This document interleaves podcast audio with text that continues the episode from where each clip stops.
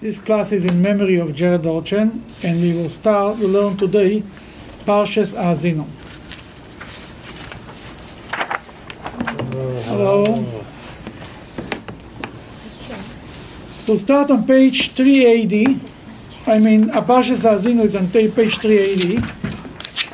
But we will actually start from the end of Parshas Azinu.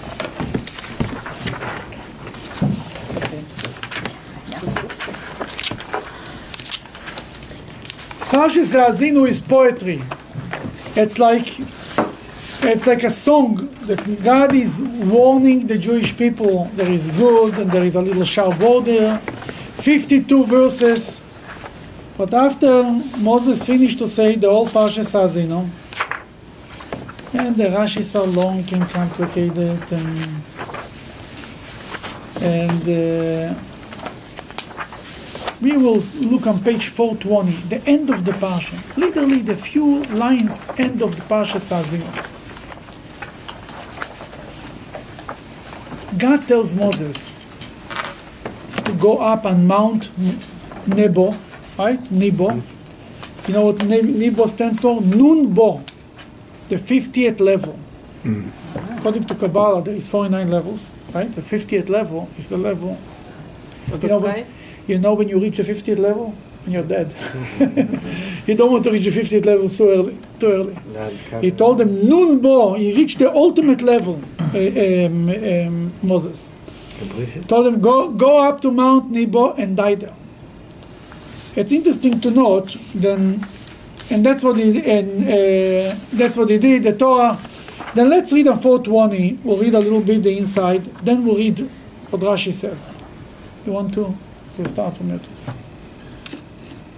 Uh, 424, four, number Hashem, 48. Hashem spoke to Moshe at the very height of that day, saying, Go up to this mount, Havarim, Mount Nebo, which is in the land of Moab that faces Jericho, and see the land of Canaan that I am giving to Bnei Israel as inheritance, and die on the mountain upon which you are going up, and be gathered unto your people, just as your brother Aaron died, in Hor Hahor and was gathered unto his people.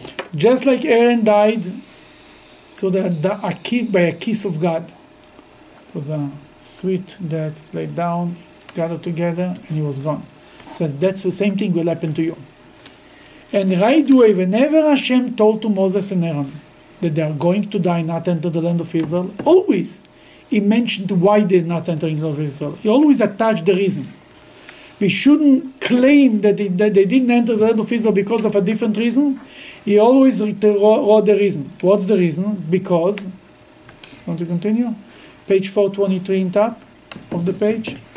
Um, because you were unfaithful to me, amid Bnei Israel, at the waters of Arjament at Kodesh, in the Sin wilderness, because of the fact that you did not sanctify me amid Bnei Israel. What's the story? The story is because they didn't. The, the, the, the, when was it? When it was the, the rock, rock, of the. When they supposed to speak to the rock, they eat the rock, and again the rock, and again the rock. It's all about the rock.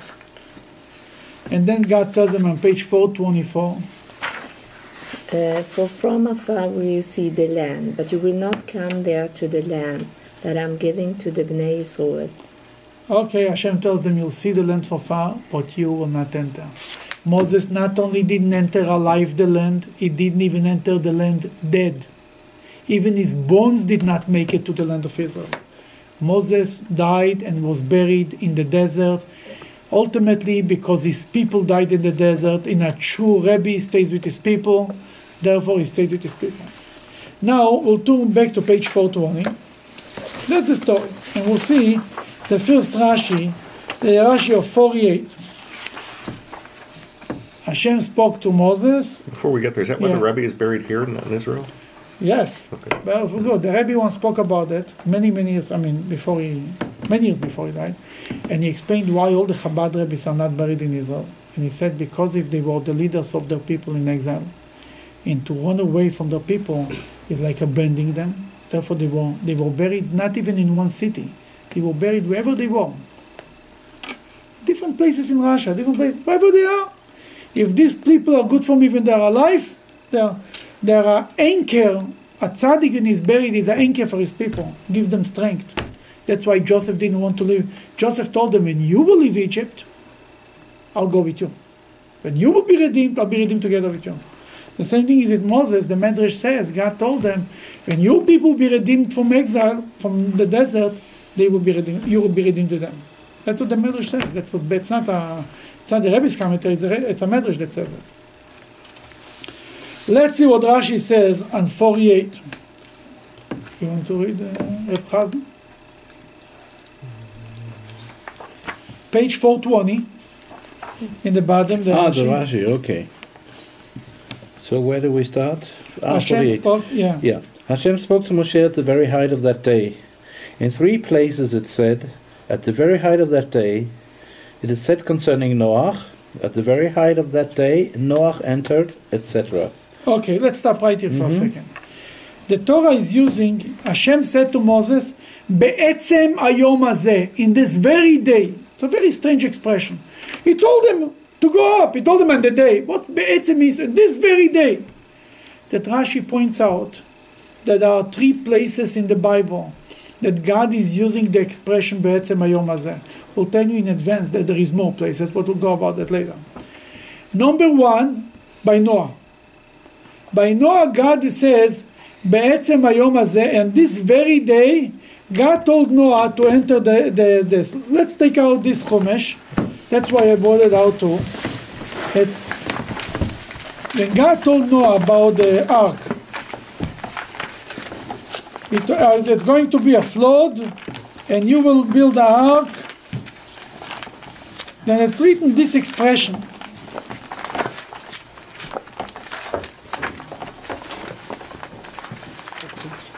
I don't know yet. He didn't say it. Sander side. Um, there is Oh, a- page, on page twenty-nine, uh, thirteen.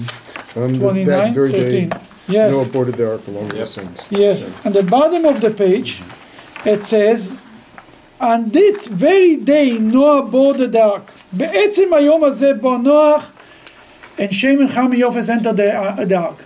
What's this expression? And this very day. Rashi says in our parsha something very interesting. When the light, what בעצם היום הזה means in the very day, middle of the day. When is the strongest, when is, when is the day the most brightest moment? Noon. Noon. Midday. That's the brightest moment. Continue. When the light of the day was in full view. Um, Continue here. Well, ah, okay. If you don't Okay, mind. Okay, okay, okay. Uh, when the light of the day was in full view, since his contemporaries said, by so and so, if we sense him leaving, we won't permit him to enter the ark. And furthermore, we will get sledgehammers and axes and smash the ark. the Holy One. The Holy One, blessed is he, said, I will bring him in at midday. Let anyone powerful enough to obstruct come and do so. Concerning Egypt, it is Okay. said. Okay. God said, the people of Noah, of Noah's generation, were wicked people. That's why the flood came around.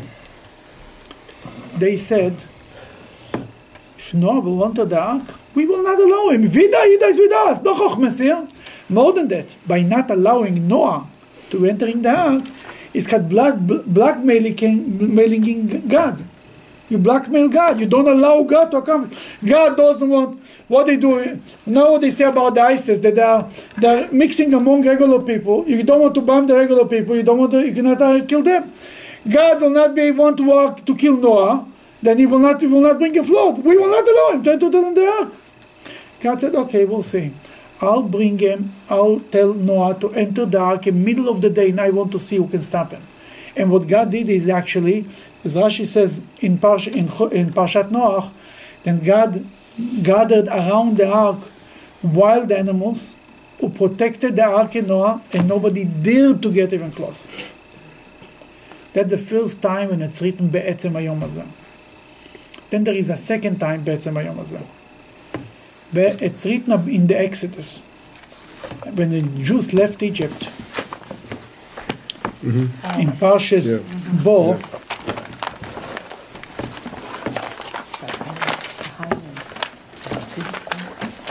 On page 315, you know, when was the when God smited the, the firstborn? When was it? When it happened? Midnight. Midnight. No. And then Pharaoh rushed and told him, Get out, get out, get out. When is actually the time they left Egypt? Midday. Yeah, noon. Yeah. Oh. How we know that? On page 315, number 41, number 40 and 41. It's written like this. In 41, at the end of f- uh, 430 years, all of God's all of God's armies left Egypt in the broad daylight. בעצם היום הזה, how we know to translate in broad daylight? Because Rashi now Parsha says the Be'etzem Hayom Hazeh means in the middle of the day. Mm-hmm. Then Rashi in our Parsha, I don't want to confuse you too much, but going back to this book, on page 421, we'll continue with the Rashi. Concerning Egypt, it is said. Concerning Egypt, it is said, at the very height of that day, uh, Adoshem delivered. Since the Egyptians said, by so and so, if we sense them leaving, we won't permit them to go. And furthermore, we will get swords and other weapons and kill them. The Holy One, blessed is he, said, I will deliver them at midday. Let anyone powerful enough to obstruct come and do so. Okay, the, the Egyptians said, We will never allow the Jews to leave Egypt. God says, My kids, the princess of God, do not run away in middle of the night like thieves, like prisoners, running away from their in the middle of the day. The whole Jewish, the, all, the armies of Hashem, the whole nation went out like kings. I want to see who is going to stop them. These two stories make sense. They were wicked people in Noah. They were wicked people. The Egyptians were wicked. They didn't allow the Jews to leave Egypt. And here comes Rashi to our story. Um, you want to continue to read, Kosov? Here too, concerning Moshe's death.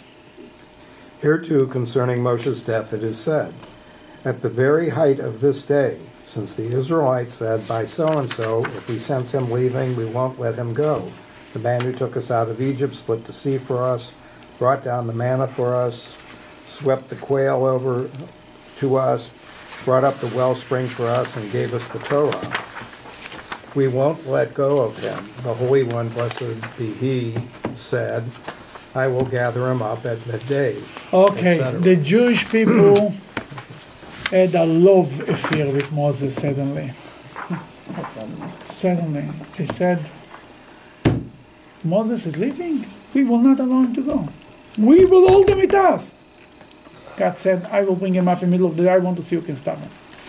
Then the question is, first of all, the Jewish people hear that Hashem tells them to go. They're going to argue with him. Maybe you're talking about the goyim, the, the enemies, the, the, the wicked people of Noah's generation, the Egyptians were wicked and were, uh, enslaved the Jewish people. But the Jews arguing with God about Moses? That first of all, yes. When it comes to the well-being of another Jew, you argue with God. Who, who taught us this? Moses. Moses was ready, was fighting God. God wanted to destroy the Jewish people, the golden calf, and Moses told them no. But the Jews said, a good teacher. They said no. Then it shows how much now the strange thing about the Jewish people, talking about a schizophrenic nation. This is the Jews. You know, remember a story? The Jews complained, I mean, one story, when they didn't. Um, in Parshas Beshalach, the Jewish people didn't have water, right?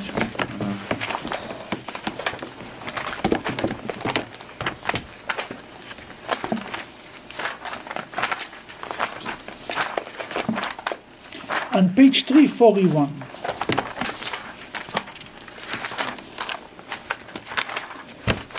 Chapter 17. 341, chapter 17.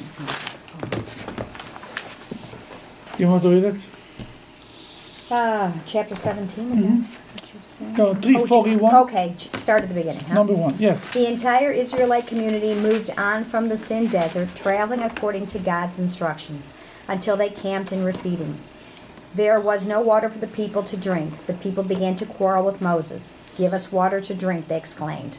Why are you quarreling with me? asked Moses. Are you trying to test God? The people began to suffer thirst because of the lack of water, and they began demonstrating against Moses. Why did you bring us out of Egypt? demanded the leader. Do you want to make me or my children, my livestock, die of thirst?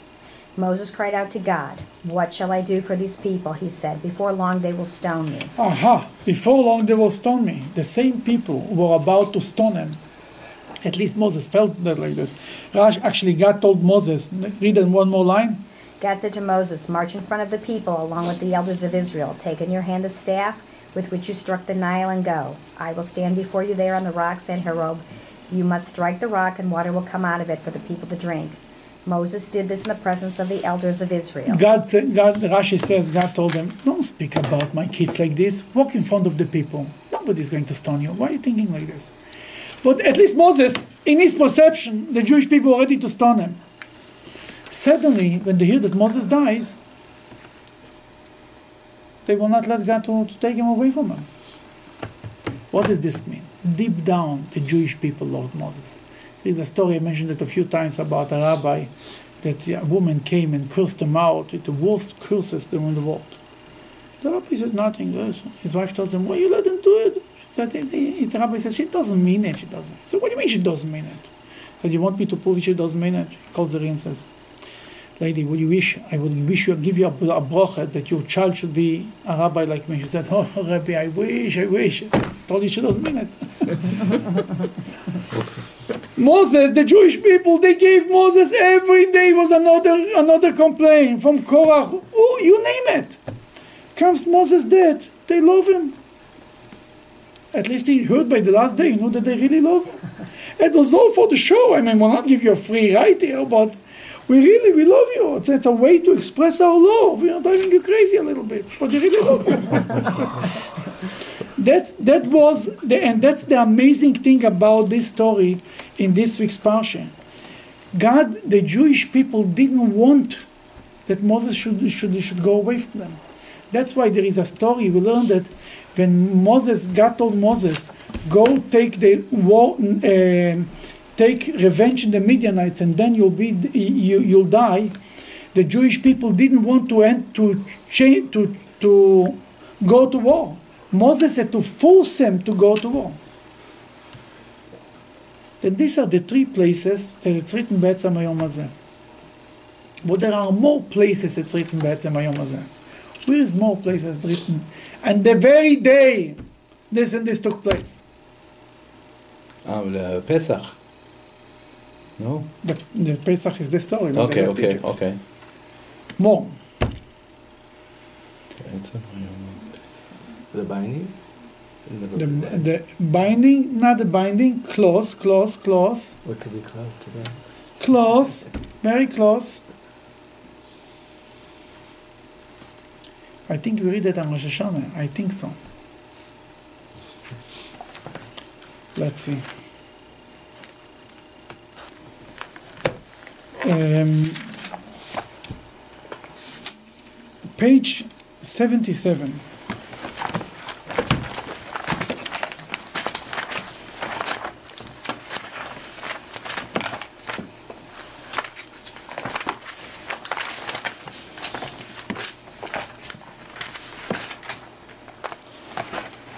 God told oh. Abraham mm-hmm. to circumcise his son, to circumcise himself, forget about his son. How old was Abraham at that time? 99. 99. I mean, a big boy, right? The Midrash says he went to his three friends, you know, Eshkol, Oner, and Mamre. He had three, like, leaders, I mean, nobles. Asked them what they think about it. Eshkol told them, one of them told them, Are you crazy? If you circumcise, you'll be weak, your enemies come and attack you. Another guy told them, people, whatever. Finally, Mamre told them, Hashem told you to do it, do it. But the world was laughing at him. The world told him, we will not let you to do it. We... Then the Torah says on page 77, number 24. You want to read? Abraham was 99 years old when he was circumcised, on the flesh of his foreskin. His son Ishmael was 13 years old when the flesh of his foreskin was circumcised. On the very day that Abraham... On that very day, בעצם היום הזה, Uh-huh. נימול אברהם. On that very day. If you look on the note, bottom, bottom note, on that very day, others have in the broad daylight. Some, thi- some say that took place on Yom Kippur. The circumcision of Abraham took place on Yom Kippur. That's why Yom Kippur is an important day. It's a day of, of, of Mesiras Nefesh, of self-sacrifice. Circumcision is an aspect of atonement. Um, if you're ready to do it in young, 99 years old, that's an atonement. Then here is another time, and Rashi actually, and this say, and this here says that be, why it's this very day, and this very day because because the world was opposing it, and he did it in the middle of the day, and nobody stopped him That whenever it's written the expression בעצם היום הזה, it means and the, the, one of the meanings of it is and the, the, the, the very this day is important and you cannot change it. Where else is written בעצם היום הזה? Jacob met Rachel. בעצם היום הזה? Show me. We've got it. Still the middle of the day. No, no, no, it's not. It's still the middle of the day. that's, no, it's not. No. it's not. We were almost very impressed. yeah, right. It's in English the same, but not in Hebrew. Where else is written Be'etzem Well, there's two aspects you said. You said one, but the other aspect is that it has to be. And that day. It has to be, um, people that want to oppose it. No, one aspect is people want to oppose it, like the three times that we saw here. Oh. Be'etzem Hayom is also why we learn from it that the bris must be done that day, the eighth day. It's written a few places. It has to be the breeze, the bris is not done at night, and it should be done when it's the eighth day. It's even on Yom Kippur, even on Shabbat, even on Yom Kippur. No matter when you make the bris, if it's the eighth day, because it's be'etzem hayom hazeh. It has to be on this very day. That's the literal meaning of the of this word. There is another place. It's, con- it's written be'etzem hayom hazeh. Um, think Weiss.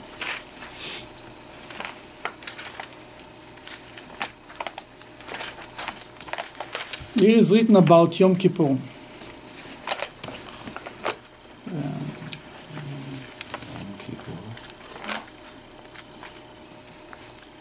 Yeah. Mm, For example, page 591, he speaks about Yom Kippur. Now, here is written, um,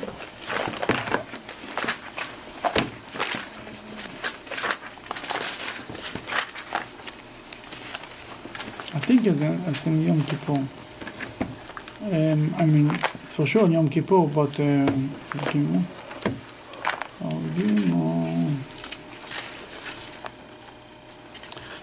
One second, there is another time it's written uh, Yom Kippur.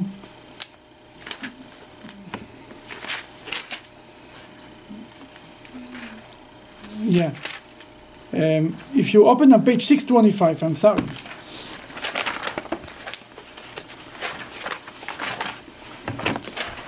Where it's written the laws of Yom Kippur, and Parshas Emor, written about Rosh Hashanah, Yom Kippur. We are before Rosh Hashanah. It'd Be a nice thing to read that, you know, just to be get a little get in the mood of Rosh Hashanah. We read Rosh, about Rosh Hashanah. God spoke to Moses. Um, Mr. Martel, do you want to read? God spoke to Moses, telling him to speak to the Israelites and say, The first day of the seventh month shall be a day of rest. It is a sacred holiday for remembrance and sounding of the ram's horn. Do not do any service work on that day. Bring a fire offering to God.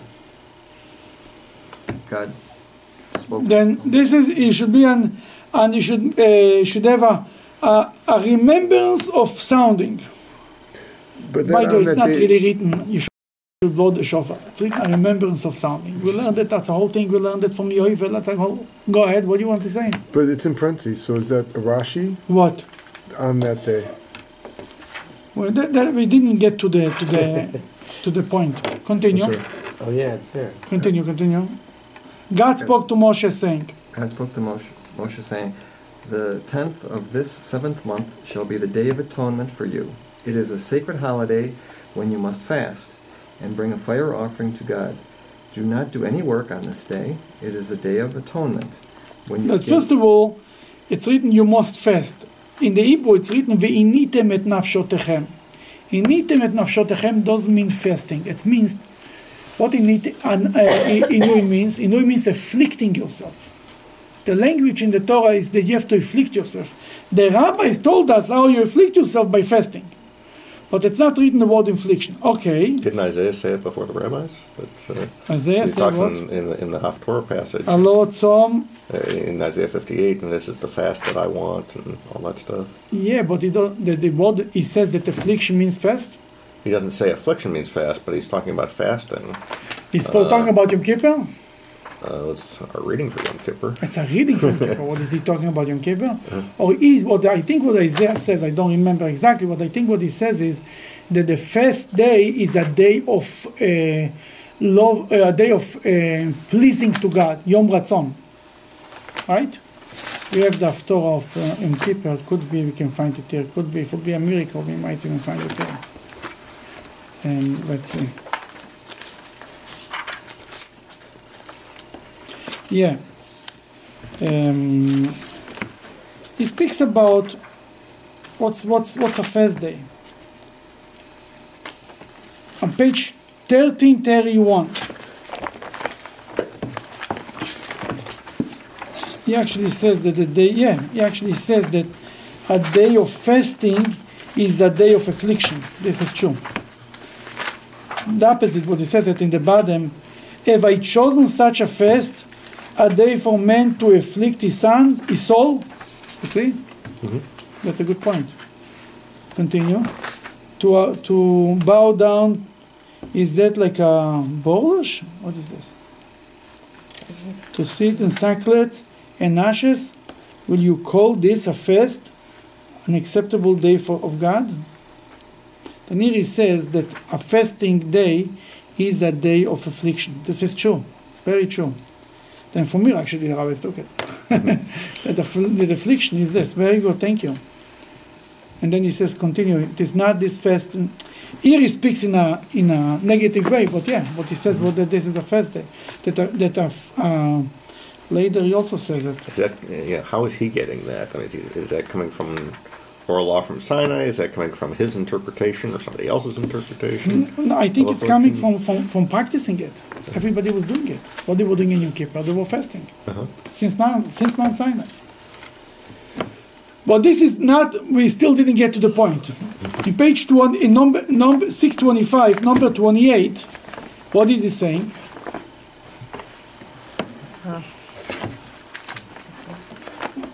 Uh, number twenty eight. You want to continue?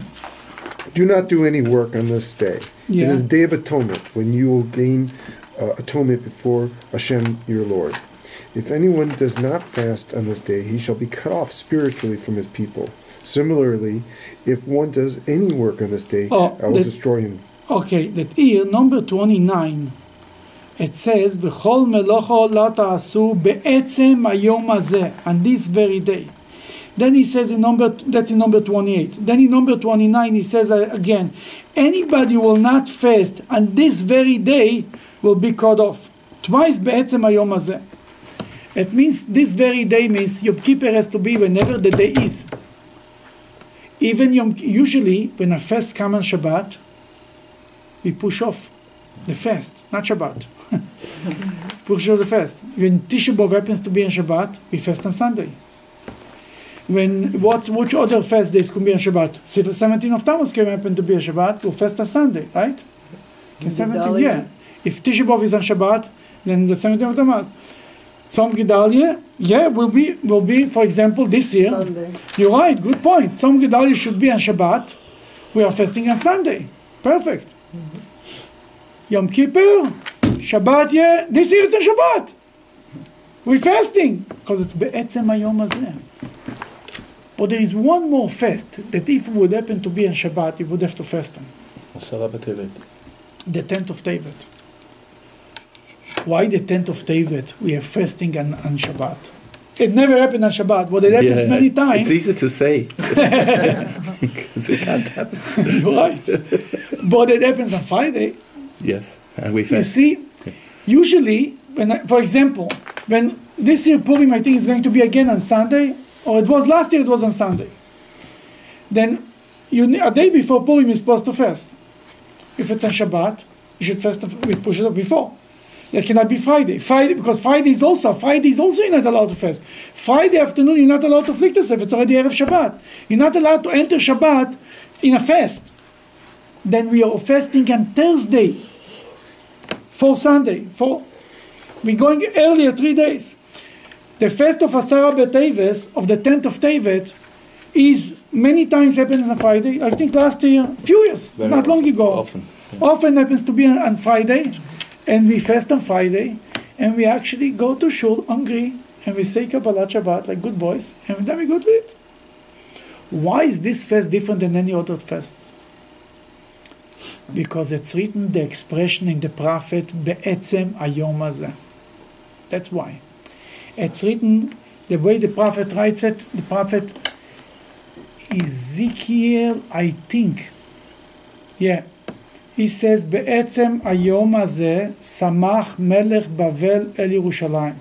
On this very day, the Babylonian king began the siege over Jerusalem. Ezekiel, if I'm not if I'm not mistaken, Ezekiel was at that time in Babylon already, because the elite of Jerusalem was exiled before the destruction of the first temple. And God told Ezekiel was a way to show the Jewish people that he's a true prophet. He told them, write down, tov lecha, kach lecha, think some take a paper or pen, whatever it was, and on Megillah and write yourself. On this very day, the king of Babylon started, began the siege of Jerusalem. And weeks later, when the first guys came from Israel to, to, re- report the story, they already knew the, the news in Jerusalem, in uh, Babylon. It was not on Facebook. It was Hashem told Ezekiel uh, that was going, but because they used the expression therefore the, they used the, the, the, the it's a fast that stops the, that that pushes away Shabbat. Because things that have to be in this very day have to be done on this day. There is more be'etzem hayom hazeh, I remember. Um,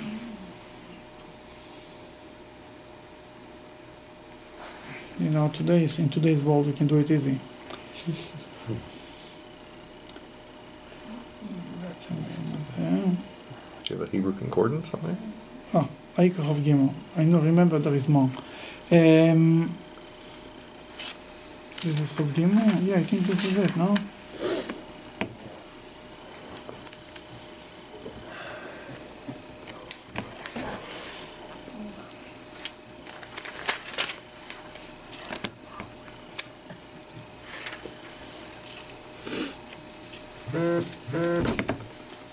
Mhm. The chapter 22. It should be here. Um, until those. For example, on page Yitzhak. 4, yeah, what's written about Yitzhak?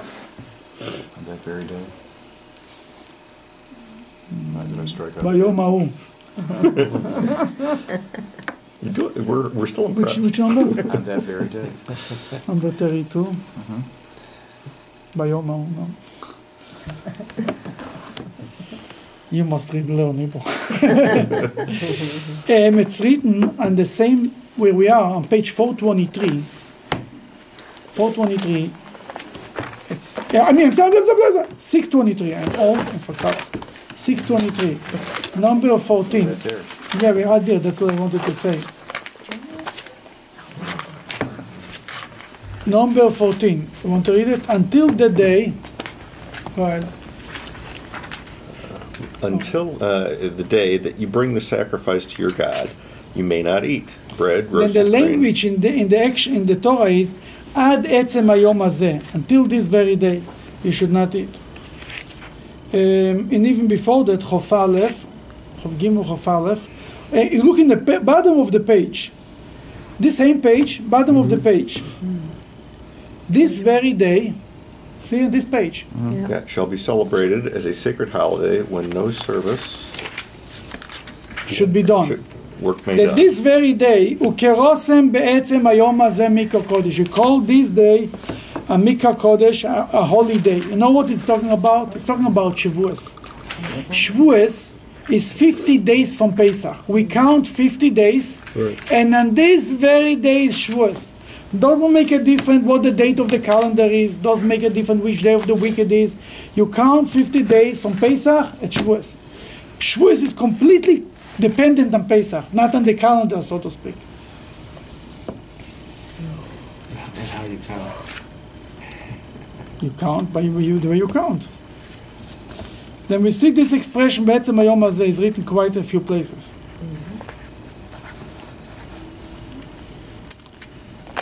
Now we'll go back to Azinu, go back to our parsha, talk a little bit about the last day of Moses' life. that was he was he accomplished a lot in his last day. Moses, the last day of, of, of uh, Moses was on Shabbat, and he appointed Joshua to be the leader, the next leader. Why he appointed Joshua? But Rashi says that he shouldn't say later, hey, where was Joshua when, when, when Moses was around? He didn't open his mouth. Therefore, he appointed them to in front of him to make sure to show that he gives them to he gives them uh, the, the power to speak. Um, I mean, it's, it's, it's Hashem that tells Mo- Moshe, right? Hashem tells Moshe what? To, uh, maybe, maybe not, to elect um, Joshua. Oh, sure, Hashem told Moses. Yes, a few times Hashem told Moses. Um, then Hashem told, um, he appointed Joshua, and Joshua started to speak, give, say Dvar Torah in front of Moses. And Moses realized that Hashem spoke to Joshua something. And he asked Moses, what, eh, Moses asked Joshua, what Hashem told you? That Yeshua told him, according to the Medrash, when Hashem talked to you, you told me. You didn't tell me, right? Now what do you want? If Hashem wanted you to know, He would tell you. Like we all tell each other. If Hashem want, if if this person would want you to know about what I'm tell, what He told me, He would tell you straight, right? Then go ask Him. That Moses said, "I rather die a thousand times. He rather die a thousand times than be jealous once." That's like was a tuning point because Moses didn't want to die. Moses wanted to enter the land of Israel. Moses wanted to be. Moses wanted to. Why was Moses so? Had such a strong desire to enter the land of Israel. He wanted to lay on the beach in Eilat. What was Moses? He wa- wanted, he wanted to complete the, the mitzvahs. That first of all there is many mitzvahs that you can only do in the land of Israel, like Shemitah. The sabbatical is coming up in a day. Tomorrow night is Shemitah.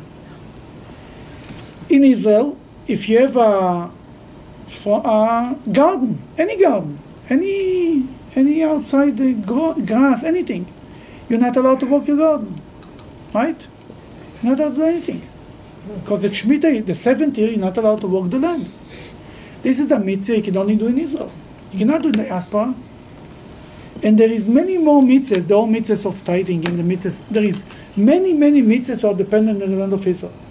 Moses wanted to enter the land of uh, the, the, the land of Israel that he should be able to fulfill the mitzvahs that he cannot that he can, you cannot fulfill in the diaspora. Hashem told them he cannot go in, and he offered, according to the Medrash, 515 prayers. He begged and he begged again, and he hoped maybe after he, the war of Sichon and Og, that God let them conquer the other side of the Jordan. He thought maybe God forgive him, took off the decree. but God didn't forgive him. And here, on the last day, God finally God told him a few times, "You appoint Joshua; he should be instead of you." And on the last day, Moses wrote. During his, he wrote 13 Torahs. Not in one day. Over the 40 years, whenever Hashem told them a parsha, he wrote it down. Really, three and a half books on the five books of Moses were said and written by Moses right a, year and a half after they left Egypt. The middle of the book of, of uh, Numbers, the parsha of Korach is like the cutting off point where, mm-hmm. where, it's, where mm. it was, you know, for 39 years there was no news in the desert. It was boring. Life was very boring in the desert. No news. It was after the story, the story of the spies took place, and God told them, okay, you're living, you're staying here for 39, for another four years, 39 years. Big jump. That's it. Huh? And then a big jump. That's it. And then, um, exactly, for 39 years, it's written, God did not even speak to Moses the way he spoke to him before, in the beginning and then. He communicated, but it wasn't the face to face conversation that it was in the beginning and in the end, especially the beginning. Because God was upset with the Jewish people. Moses is the representative of the Jews. If I have nothing to tell to the Jews, I have nothing to tell to he has nothing to tell to Moses. Then Moses had enough time to write down 13 Torahs of three and a half books, almost four books. And then the last, in the last five weeks, he wrote down the, the book of Deuteronomy. It's also fast. But in the last day, in, in, he, in he completed all 13 Torahs, and the last day he finished the all 13 Torahs. And that was more, and, and why he gave 13 Torahs? What do you think? He wanted to every tribe should have a Torah. Why to give every to every tribe a Torah? He was afraid that he will give only to the tribe of the Levites a Torah, or to any specific tribe. They will say, "Oh, the Torah belongs to us. It's our Torah. We got it." That God gave a Torah to every tribe, and He told basically to every Jew, "The Torah belongs to you. You can become the owner of the Torah." And that's what actually we're going to read in the in the in the parsha in in Parshat Zot HaBracha, turn to page 428. Very important line. Then that's a line that we say we teach a little child. When you teach a little child to pray, we teach him the first line. It's written in Jewish law. We teach him one of the first line that we teach him is is in top of page 428. The, the Torah which Moshe commanded us is the, the heritage of the congregation of Yaakov. Torah tziva lanu Moshe, the Torah that Moses commanded that, is an inheritance to every Jew. Everyone that belongs to the Torah. You see, to be a Kohen, your father has to be a Kohen. To be a Levi, even if you have a few Levites, your father has to be a Levi. To be a king, you have to come from the house of David. To be a rabbi, so much competition. Everybody can be a rabbi. Yeah, the Chochem can shisen. Everybody can do it. And the Talmud says, there's an expression, a mamzer talmid Chochem is greater than a high priest who's, a, who's, a, ignorant. so ultimately it's about the Torah. Because the Torah brings us the light, tells us the way, and in this God says, go ahead. Can be greater than everybody, can be a kingdom bigger than all the kings. Because the real true kingdom is a the, who is a true melech? The rabbis. The, because they think about it, the rabbis have powers not by not by they don't have police, they don't have armies, and they still have uh, people listen to them because of the power, but because they represent the Torah. And that's that's what the, the Jewish people are. It's all about. Then Moses gave 13 Torahs to every every one of them, every every one of the Jewish people. And he told and he told everyone, you can do it. You can learn the Torah. It all happened on the last day. And then in the end of the Torah, after he blessed the whole Jewish people,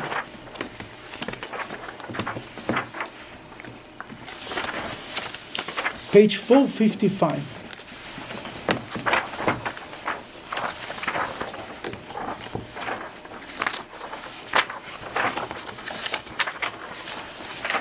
Number five. Mo- Moshe, Hashem's servant, died there in the land of Moab by the mouth. Hashem, of Hashem. Uh, Moses died. Moses died. Look at the film. Read Rashi, number five. Is Moshe it died- possible that Moshe died? Yeah, he wrote Moshe died there. Rather, until this point, Moshe wrote. The, no, the question that Rashi is asking, who wrote it? Who wrote Moses? Moses died. Moses.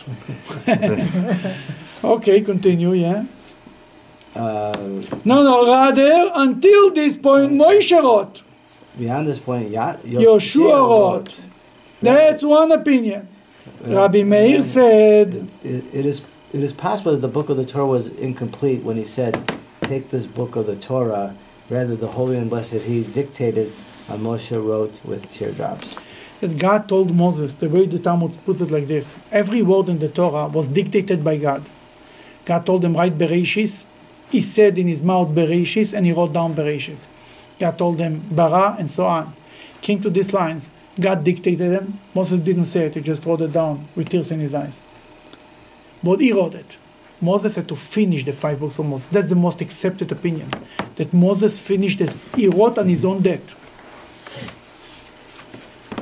And then comes number six. Go ahead. He buried him in the valley in the land of He buried them. Who is he? Hashem. Look what Rashi says. He buried them, the only one blessed be in his glory. Now, there's an amazing medrash. A medrash says the Torah begins with Gmilut Chasadim. You know what Gmilut Chasadim means? Acts of kind, kindness. And ends with acts of kindness. The Torah starts with kindness. What's the first story in the Bible? Kindness that God did. Created the world. Yeah, but we're talking about a more personal kindness. Clothes for Adam and Eve. Close for Adam and Eve. And he completes it kindness. He buried Moses. And the whole Torah is about Milus Chasodim. It's about being kind. The beginning and the end of the Torah is about two stories of kindness.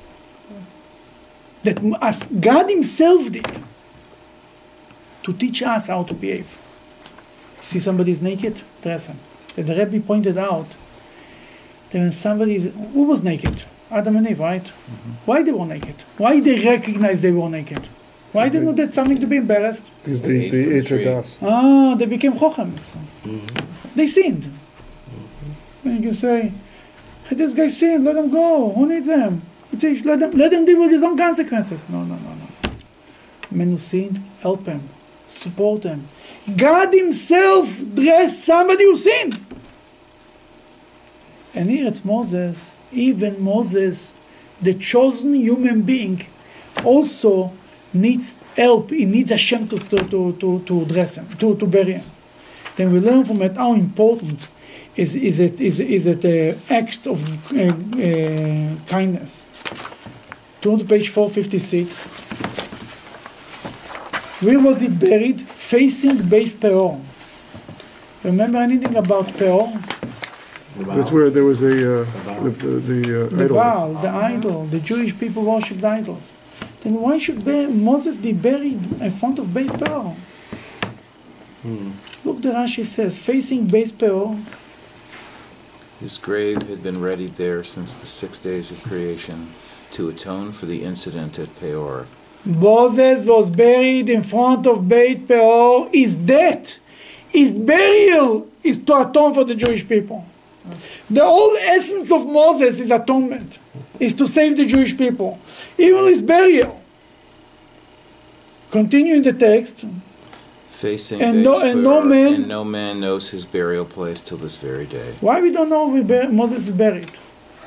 You know why? There was once the Rebbe's father was at the funeral. Many rabbis were there. Everybody wanted to give us a, a, a, a eulogy, and it was going on and on and on and on. Finally, the one of them, he saw that these things had never happened. He said, he gets up and he says, you know, now I understand the verse in the, in the Bible. Nobody should know where, where Moses was buried. Wouldn't be a nice thing to go to pray at Moses' burial site. Says, but because if it would be a funeral for Moses, we would still standing now and eulogizing him. He says, after he finished this, there was no more eulogies. I was yesterday at a Sheva Boches, and one rabbi spoke, another rabbi, then they offered another rabbi. He says, it's Sheva Boches means seven blessings. He says, seven blessings, but not seven speeches. Sheva Boches, but not Sheva Droshes. then Moses, but the real reason why Moses' burial place is not known, because he wanted to remember Moses by his Torah, not by his burial site. Moses is alive. Mo- the message is that Moses, we don't know where his burial site, because Moses is alive. We learn Moses, we live with Moses, we know about Moses more than we know about our own great grandparents. We have a spark of Moses too. And we have a spark of Moses, absolutely. That's why we don't know where Moses is buried. When, And- when it says till this very day, we don't know. At, Yeah, at what yeah. point in time is this being written when it says till this very day? Moses wrote it. Moses But wrote it sounds like a long time afterwards because it says till this very day we don't you're know where he's buried. Yeah, ev- every day. There you go. Hayom Hazeh. Ayom Hazet, every day. Today, you know? I don't. we don't know until today. But whatever Moses writes is forever. If he wrote, we don't know, we will never know. So is, is the English translation a good translation there? Because it, it sounds like Yeah. somebody's writing hundreds of years in the future and saying, well, uh, up, up until now we still don't know where he's buried. Yeah, that's why. Ad Ayom Hazeh, until this day, until this day, if you want to be literal. And Moshe, to number seven? And Moshe was 120 years old at his death.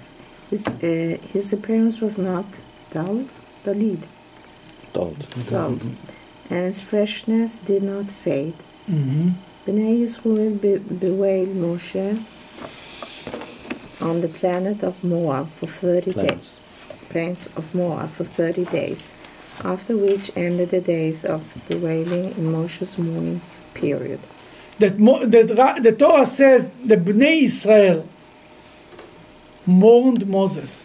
That Rashi points out, the male mourned Moses. When Aaron died, everybody mourned Aaron. The, the, the mourning of Aaron was much stronger than the mourning of Moses. Why? That first of all, the Rebbe points out, because Moses was there to mourn them. You know, to mourn somebody, you need somebody who can appreciate them, who can eulogize them, who can say, you know what kind of a great person died there. When Moses died, was nobody there even appreciate it. Was nobody on this stature, on this caliber to say it even. But Rashi says another point. Aaron, because he was a man of peace, and he was relat- he was making peace between husband and wife and friend, everybody could relate to him. Moses was a leader, a rabbi, giving putting down the laws, was he gave lectures. that everybody can relate to him. Therefore, Moses, Mo, Aaron was mourned more than Moses. What's the lesson to us? Be like Aaron. Moses, so to speak, tells us, be like Aaron. Moses needed to be Moses because he's the leader. But anybody who could should be like Aaron. Be softer, be nicer to people, do everything that you can do. And then the Torah continues.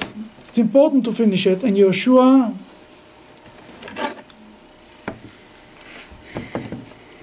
in top of page 457, number 9. All right. And Joshua, son of Nun, was filled with the spirit of wisdom because Moshe had rested his hands on him. Bnei Israel listened to him and acted as Hashem had commanded Moshe. And there has not ever arisen a, prof- a prophet within Israel like Moshe, whom Hashem knew face to face. For all the signs and the wonders that Hashem sent him to perform in the land of Egypt, to Pharaoh and to all his slaves and to his entire land, and for the entire strong hand. Mm. And for the entire great display that Moshe performed in view of all of Israel. the, the entire strong hand, all the miracles that Moses did, there was never a prophet like Moses. God spoke to him face to face. All the miracles that he did in Egypt, and all the strong end. What are the strong end that Moses did in Egypt? Or all miracles that Moses did? What would come to your mind? The plagues. Plagues, splitting the sea, giving the Torah. Amazing!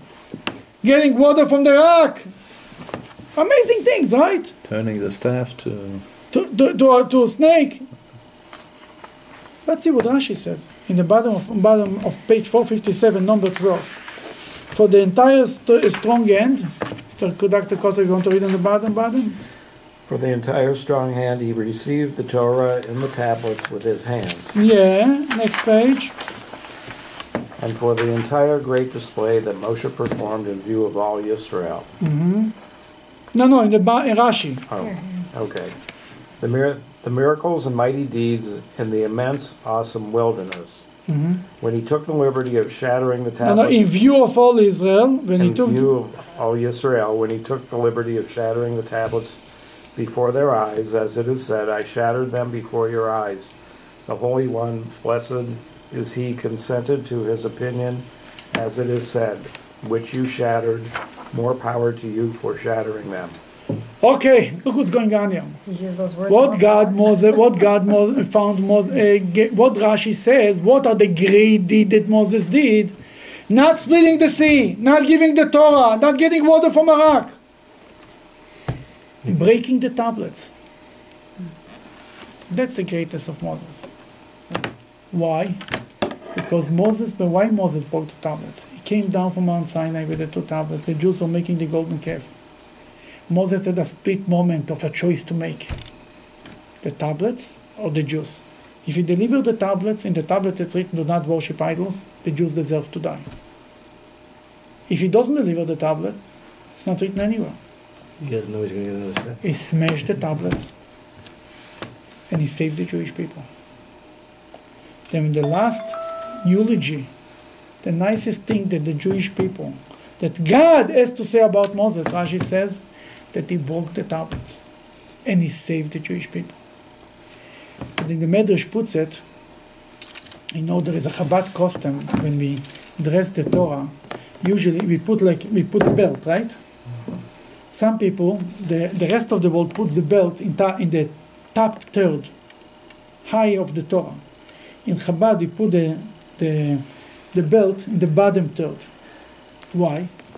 Because the Jerusalem Talmud says it was an, when Moses was holding the, tab, the tablets, God, so to speak, was holding in the top. And it was a fight between Moses and God. Who's going to get it? Moses pulled it out, so to speak, of the hand of God and smashed it. We are putting the belt underneath to say we are Moses' side. because by breaking the tablets, first of all, he saved the Jewish people, but he saved them double. What caused the Jewish people to do tshuva? The broken tablets. When they saw the broken tablets, Moses didn't have to say, no, there is no word in the golden calf. There is not a word that Moses did. Moses didn't gather the Jewish people, give them a lecture, oh, yo, yo, yo, yo, yo. Nothing. He smashed the tablets. He didn't have to say anything anymore. You know, when you come and you do something so drastic, words are not needed. He broke the tablet. The biggest compliment to Moses, the best eulogy that Moses got, that he risked his life, he risked his future, he risked his career. Breaking the tablets, it's you, it's your grandmother's. What is this? What are you breaking the tablets? He was the UPS guy. He should deliver the thing. Don't want, give it back. What is this? It's your grandma. You, who gave it to you? And he never knew he's going to get a second set. He still did it. He risked his life. There is a book, it's called Tanot Velio. It's a book that, according to the Talmud, Elijah learned with one from the rabbis. He, he, he used to come to him and, and reveal him Torah. In this book, it's written that Elijah tells them there is an argument who comes first, the Jews or, God, or, or, the, or the Torah? Who is first? Is the Torah for the Jews or the Jews for the Torah? Hmm. And Elijah said, the prophet says, and I say, Elijah says, the Jews come first. Because if not for the Jews, who will observe the Torah? And that's, the Rebbe spoke about it, about this Rashi once on Simchas Torah. And he said that this is the biggest display of the importance and the love for the Jewish people. That's the greatest thing about Moses.